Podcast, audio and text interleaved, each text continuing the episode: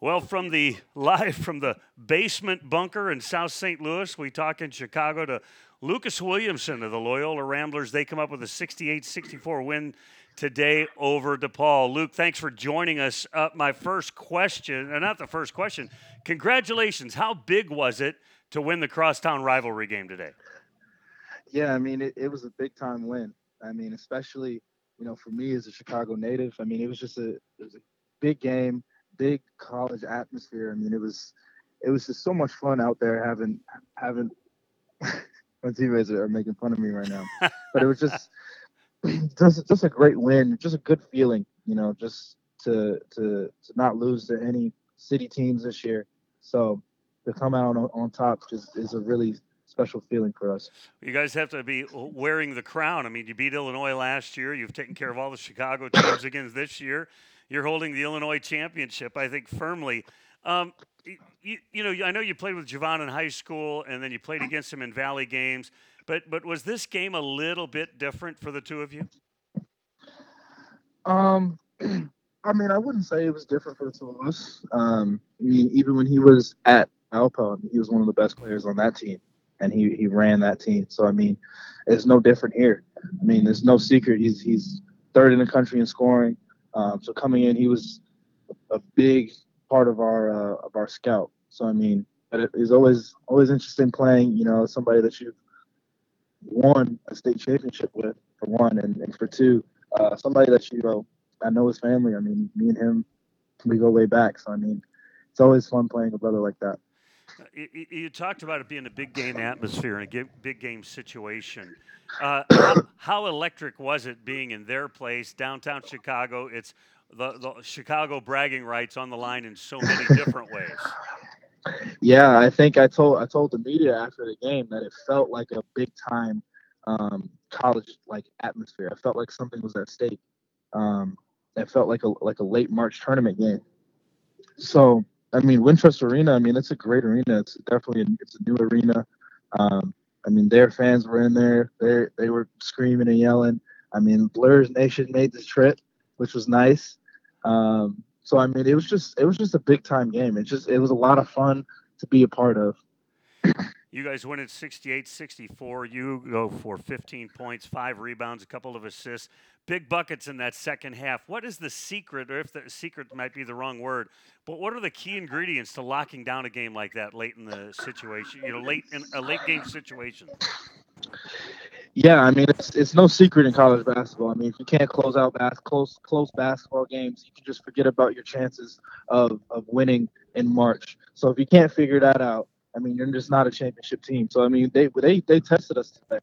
Um, so I mean, the things that you want that you have to do down the stretch is you have to hit free throws down the stretch. If you have a lead, you have to hit free throws down the stretch.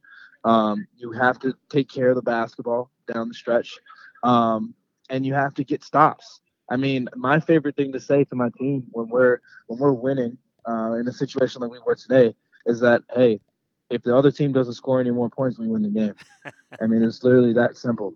So, um, so just get get defensive stops, make free throws on offense, and take care of the ball. Those are pretty much the three things that you need to do when you are in a situation like that. I think you guys had 11 turnovers in the first half, but then only four in the second half, and gave up a bunch of points in the first half, only 27 in the second. Obviously, you guys mm-hmm. locked down. was there anything you guys did differently, or was you're just more effective? Yeah, I mean, going into halftime, uh, I mean, Drew said that you know we've had we had 11 turnovers, and that's we, we want to keep our turnovers below like at nine or below. Um, so we already like we lost one of our game goals already at halftime, which is uncharacteristic for us. So we knew going into the second half that that was going to be something that we needed to to focus on, taking care of the ball, um, and second chance points. I mean, they're like uh, upper 50 team in terms of uh, in terms of offensive rebounding. So we gave up way too many second chance points and way too many uh, turnovers in the first half. So going into the second half, we knew that if we take away those things and we make this a half court basketball game for them, so we can finally run out and transition for, for us offensively, that it was going to be, we were going to like the outcome if we ended up doing that. You mentioned the free throws down the line. Aher goes three for three from the field, six for six from the free throw line. Just talk about being with that guy so long and watching him compete at a high level. yeah, I mean, Aher, I mean, he's a senior. I mean, that's what he's supposed to do. Um, I mean, knocking down like huge free throws down the stretch. Um, had some huge buckets down the stretch as well. I mean, that's that's what we expect from him. I mean, he's a fifth year guy. He's seen a lot of lot of late games, and so I mean, I, would really expect nothing less from him. I, I, thought Knight and Schwieger were both big for you guys tonight. Can you talk about those guys? I thought Knight did a lot of things that people wouldn't notice, and then he got open for mm-hmm. some for some good looks. Yeah, I mean, C Knight. I mean, he's one of the most efficient guys in, in, in college basketball right now.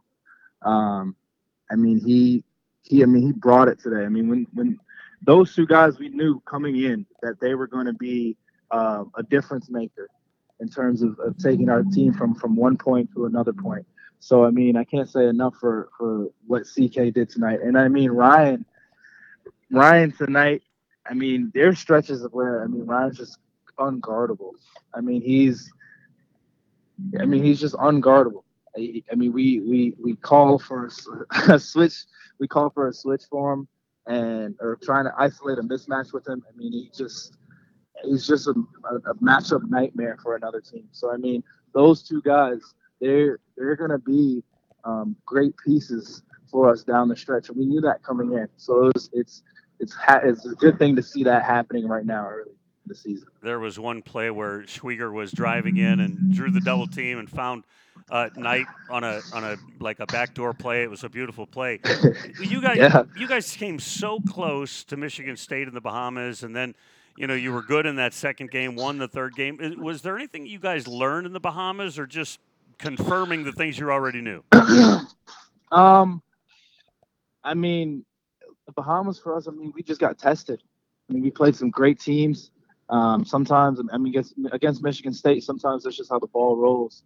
Um, against Auburn, I mean, we played some high level competition. So I mean, those are those are going to be the type of games that we're going to have to come out and, and win late in, in March. So, I mean, it's good to get tested like that early. Um, I mean, that was what I'm thinking. Uh, it was only November when, when we played those teams. I mean, those are the type of games that we're going to have to win late in March if we want to, to be where we want to be. So, I'd say the experience um, for our team getting tested like that early is probably the, the, the, the thing that we, we learned.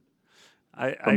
I think about you guys, and I think about that run, the the Final Four run, and e- and even the game against Arizona State. You guys got down early, and then you just keep fighting. There's a there's a will to win in this Rambler team, isn't there?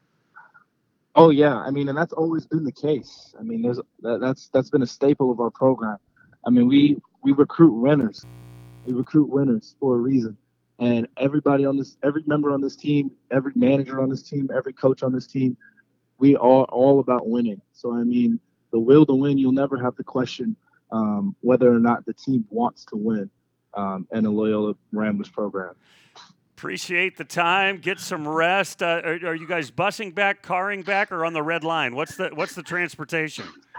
Yeah, I mean, I'm on the bus right now. So I mean, when when I was answering the questions about it, CK, everybody was like giving me good looks and making fun of me. So I'm trying to keep it professional. hey, appreciate the time. Enjoy it. And uh, yeah, continued success this season for you and for the Ramblers.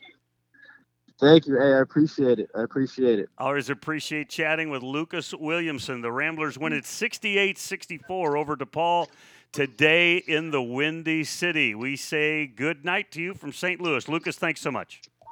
Thank you.